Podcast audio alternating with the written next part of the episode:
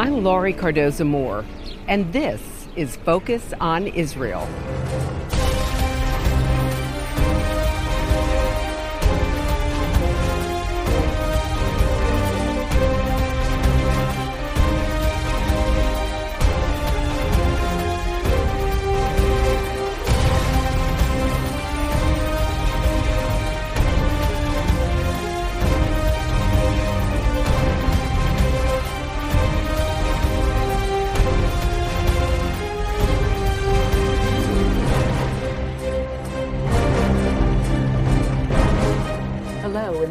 For joining me today on Focus on Israel. My name is Laurie Cardoza Moore, a wife and proud mother of five wonderful children. Like most Americans, I began to ask a lot of questions about what happened to our country following 9 11. As I read and talked to experts, the issues of radical Islam and the attacks on America and Israel became extremely personal to me. In response, I founded Proclaiming Justice to the Nations, a nonprofit organization dedicated to educating and sharing the message of Christian biblical responsibility to the people and land of Israel against the rise of a new anti Semitism. In this series, Focus on Israel, I want to share with you what I've learned through my research and meetings with experts in their respective fields. The mission of this series and PJTN is to educate and equip you so that you can share this information with your family and friends. We'll present information you'll not see in the mainstream media. With your financial support, we can reach Christians around the world with our message to stand against the growing threat of anti Semitism and anti Israel propaganda. After studying the scriptures, I realized that God had not forsaken his covenant with his people, Israel. Unfortunately, there is a growing trend in Christianity to spread an age old false doctrine and tradition called replacement theology. This heretical doctrine suggests that because the Jews denied Christ, the covenant promises given to Abraham, Isaac, Jacob, and their descendants now belong to the church. That is why, during the Holocaust, many Christians turned a blind eye to the Nazi death camps. Many felt justified in their passive and active involvement because they believed the Jews were the Christ killers. For this reason, we must learn and spread the truth. It is so very important that at this critical time in history, we must turn our focus on Israel. Now, if you've missed any of our past programs, I highly recommend that you purchase the DVDs of our past programs. Every lesson covers a specific topic, and each contains a wealth of information. Plus, each features interviews with numerous experts, including theologians, rabbis, pastors, political leaders, historians, and prominent archaeologists, many of them from Israel. Each program makes a great group study source to share with your family, friends, home group, or church. So please consider how you can make a difference and spread the word. Today, our topic is the Jewish church, which is an unusual combination of words. When we think of a Jewish house of worship, we think of a synagogue. And when we think of a Christian house of worship, we think of a church. What we may often forget is that the Christian church actually began in Jewish synagogues centuries ago. What we'll learn today is how that separation occurred and how it actually helped to start and fuel Christian anti Semitism. It's like a bad family separation that is now slowly healing as Christians and Jews grow closer together. Joining us today to speak on this topic is Father Sam Clark. He's an ordained Anglican priest. Since his ordination, he has served two congregations. His primary gifting is teaching the Word of God, with particular emphasis on the Hebrew roots of Christianity. In 2007, Sam was invited to serve as the first executive director of the newly established Christian Friends of Yad Vashem, the Holocaust Museum and Memorial in Jerusalem. Along with pastoring, he now serves as PJTN's Director of Programs and Development. he offers educated insight into the history of Christianity and how it split away from its Jewish roots. The early church was a sect within Judaism. Um, Jesus, the apostles, all the early disciples, virtually most all the early disciples were Jews who still continued to worship as Jews but believed that Jesus is Messiah.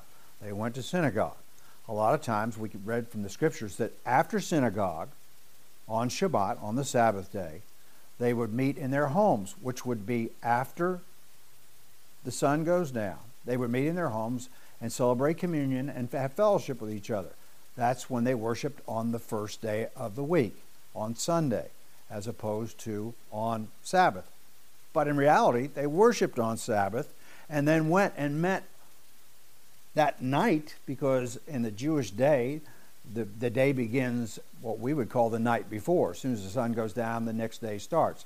So during the day, they go to synagogue, and that night they would meet in their homes. They would break bread together. They would worship together.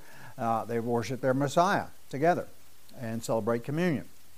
Uh, so this was a Jewish group of believers worshiping as Jews, but also believing that Jesus is the Messiah. The head of the church was in Jerusalem, just like the head of Judaism, because, as I said, it's a sect within Judaism. They weren't separating themselves from, from their Jewish heritage.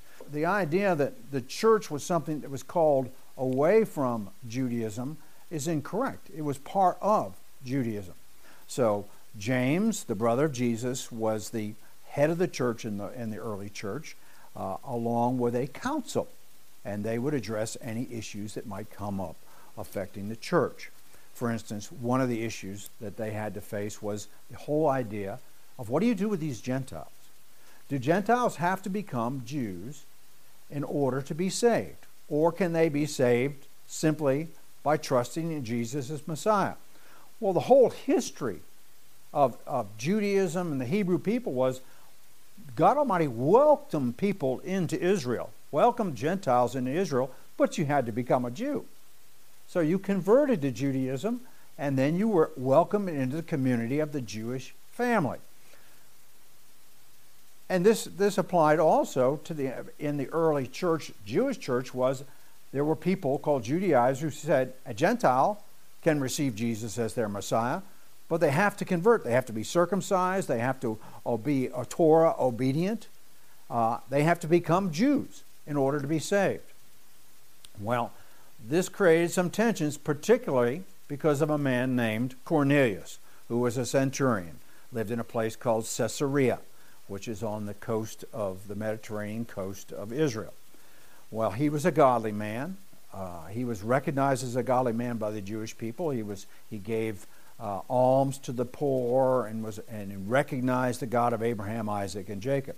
Well, he had an, an vision, and in this vision, an angel said to him, "Call to Joppa, and send for a man named Simon Peter, and he's going to tell you. He's got information for you you need to know." So Cornelius sends for Simon Peter. Well, that most times, if, if, a Jewish person was called to go to a Gentile home, he wouldn't do it. Well, in between the time that Cornelius received uh, this revelation from the angel, Peter was up on the roof of a, a, a friend of his named Simon, who was a tanner. He was up on the roof and had a vision, and this this this, this sheet came down with all these uh, unclean animals in it, and and a voice said to him uh, Peter, kill and eat. And Peter said, Oy vey, no way, I can't eat that. That's not kosher. Uh, and, and this happened three times. He had this vision, and he kept on hearing this voice. And, and finally, he, he couldn't figure it out. What's, what's the Lord trying to tell me? And about that time, these Gentiles came knocking on the door. And uh, he got the revelation that really God wasn't really talking about eating unclean animals. He was talking about making Gentiles uh, kosher. So he went with these men to Caesarea and met with Cornelius and went into his house. And the other Jews who were with him thought, whoa, you're not supposed to do that. Jews don't go in Gentile houses. Well, because of this revelation that Peter had on the top of, of Simon the tanner's house, he disobeyed that and went in and shared the gospel with them. Well, as he was sharing the gospel with them, all of a sudden a Pentecost occurred. The Holy Spirit was poured out on these Gentiles. And Peter said to himself, if the Holy Spirit has been poured out, which is the end goal of our faith, is to be filled and empowered with the Holy Spirit, just like our brothers and sisters were on the day of Pentecost in Jerusalem, how could we withhold baptism, initiation into what we call the church from these people? So he baptized them. So these people were not told they need to go get circumcised, they need to be Torah obedient. They just, these are believers. We cannot withhold from them the salvation that's by grace through faith in Jesus Christ. Well, somewhere down the road, the Judaizers got caught wind of all this and said, wait a minute, this is incorrect. They have to become Jews first, they have to be circumcised, they have to be Torah obedient, then they can become part of the kingdom of God on earth. Well, that was one of the issues, and it was a major issue that James, the brother of Jesus, and the council had to deal with. And they basically came up after Peter said, I want to remind you what happened at Caesarea with Cornelius. And basically the council said, they don't Jews, uh, Gentiles do not have to convert. They don't have to be circumcised. The kingdom of God is now, we know, is open to Jew and Gentile through faith in Jesus Christ. That was a nice decision, but the Judaizers didn't all accept this, which began to create this underlying tension between Gentile believers and these Judaizers. And it also created tensions between Jews and Jewish believers, Jews who didn't believe Jesus was Messiah. So you had an environment of lots of tension. And then when uh, Titus came in and, and kicked the Jews out of Jerusalem, destroyed the temple, you had Jewish believers go to, to Pella across the Jordan River and the, rabbis go to Yavna, where they develop rab, rabbinic Judaism, and uh, Messianic Judaism was developed in Pella. Well, throughout the course of history, the early history of the church, more and more tensions were created between these Jewish believers and Jews who didn't believe.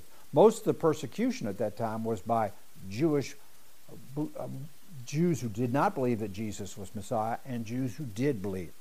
Jews who believed that Jesus, who did not believe that Jesus was Messiah, didn't persecute Gentiles. That wasn't an issue. The issue was within the family. A Jew should not believe that Jesus is Messiah. Uh, they should continue to worship as Jews under the law. Uh, uh, consequently, because of some two major historical events that took place the situation in Jerusalem where the temple was destroyed, and then the Bar Kokhba rebellion.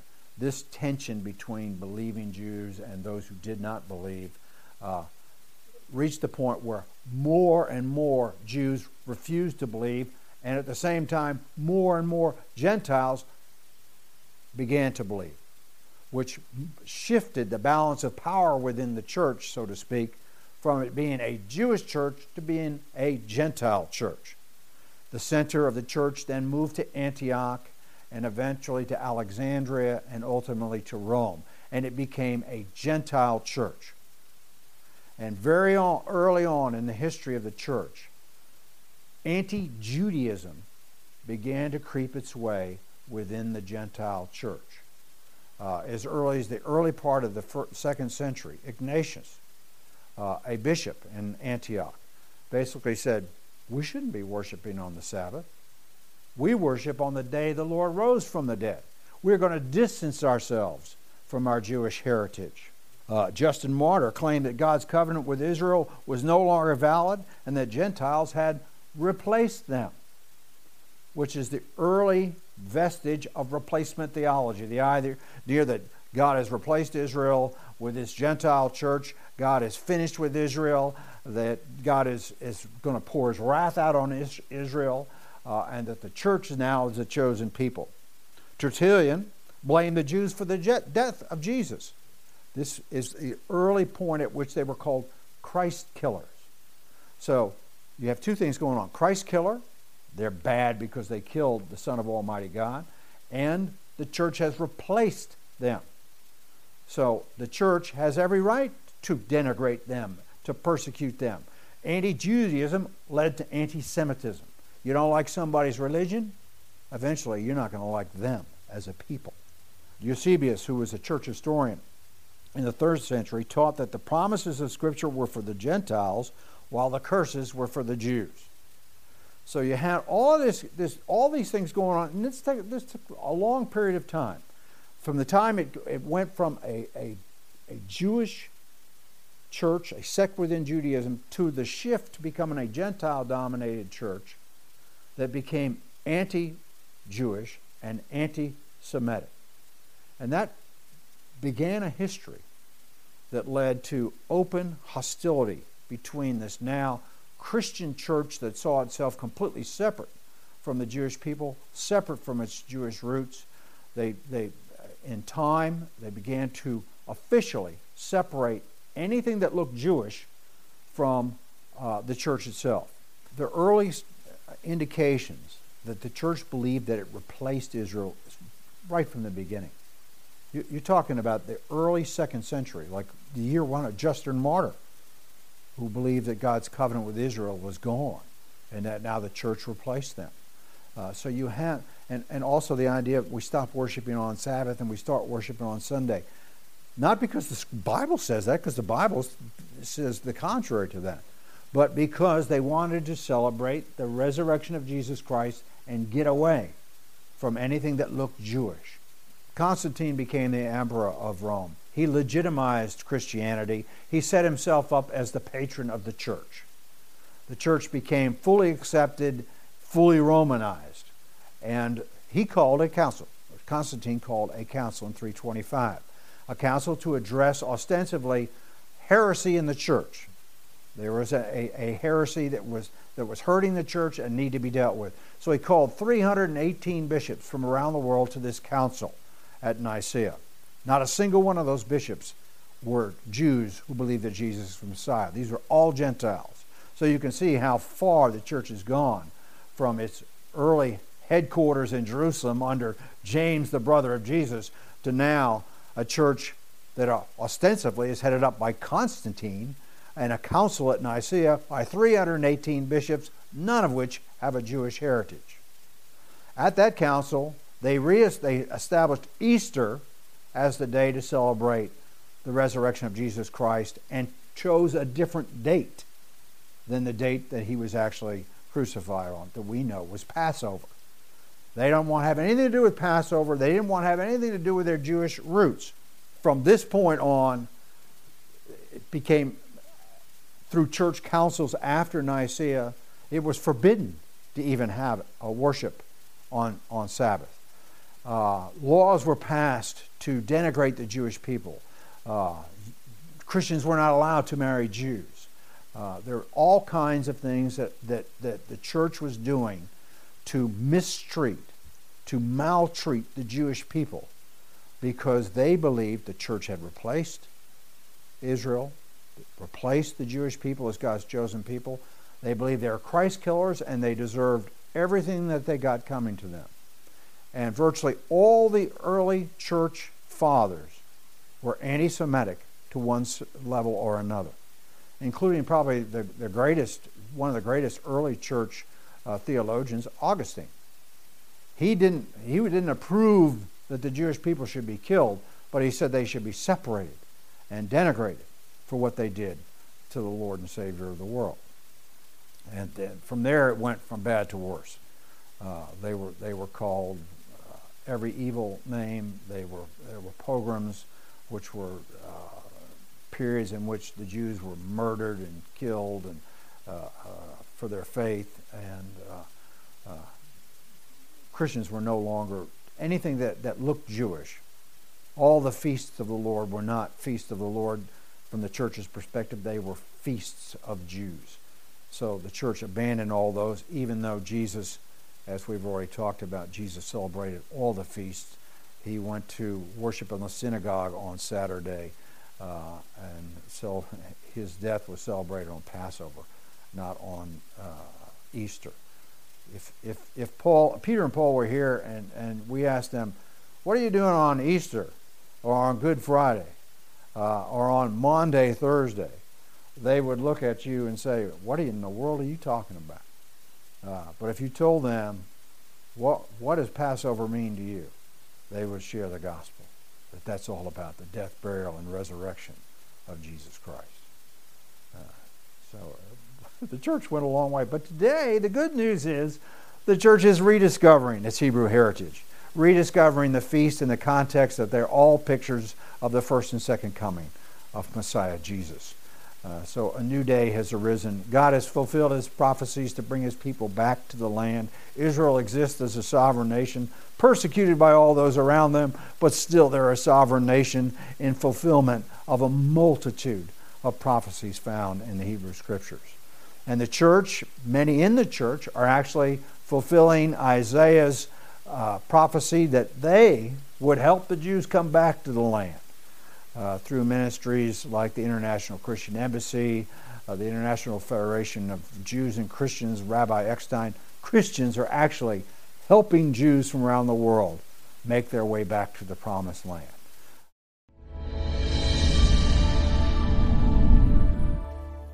A friend recently sent me an article written by Bernard Starr titled, Jesus Was Jewish?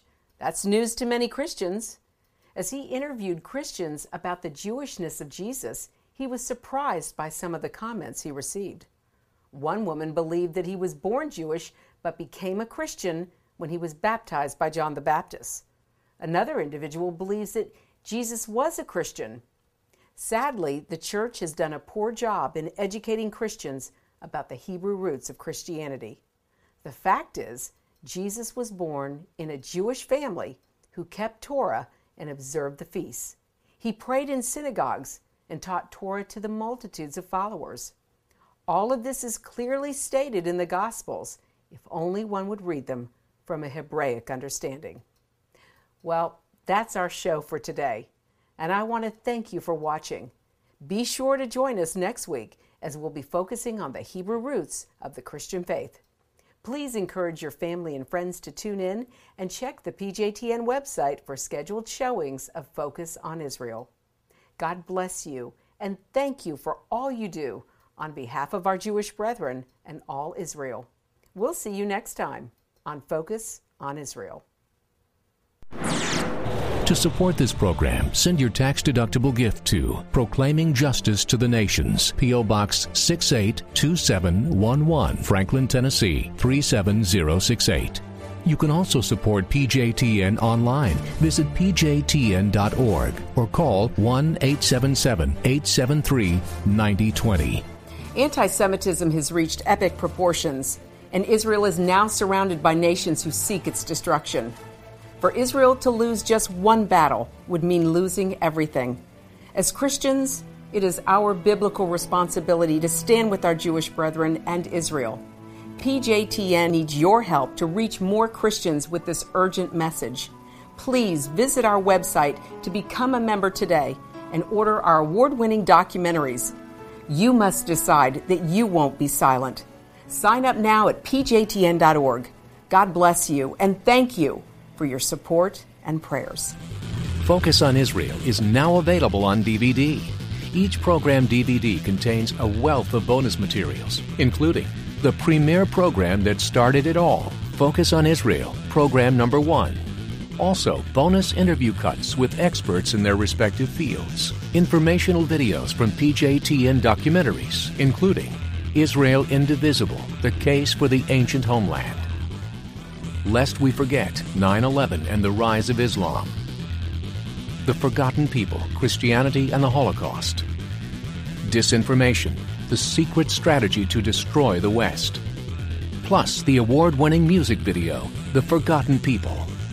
Focus on Israel program DVDs, great educational tools to combat anti Semitism. Arm yourself and order today. Please go online to pjtn.org to order, just click on the Store tab. Thanks and blessings from Focus on Israel.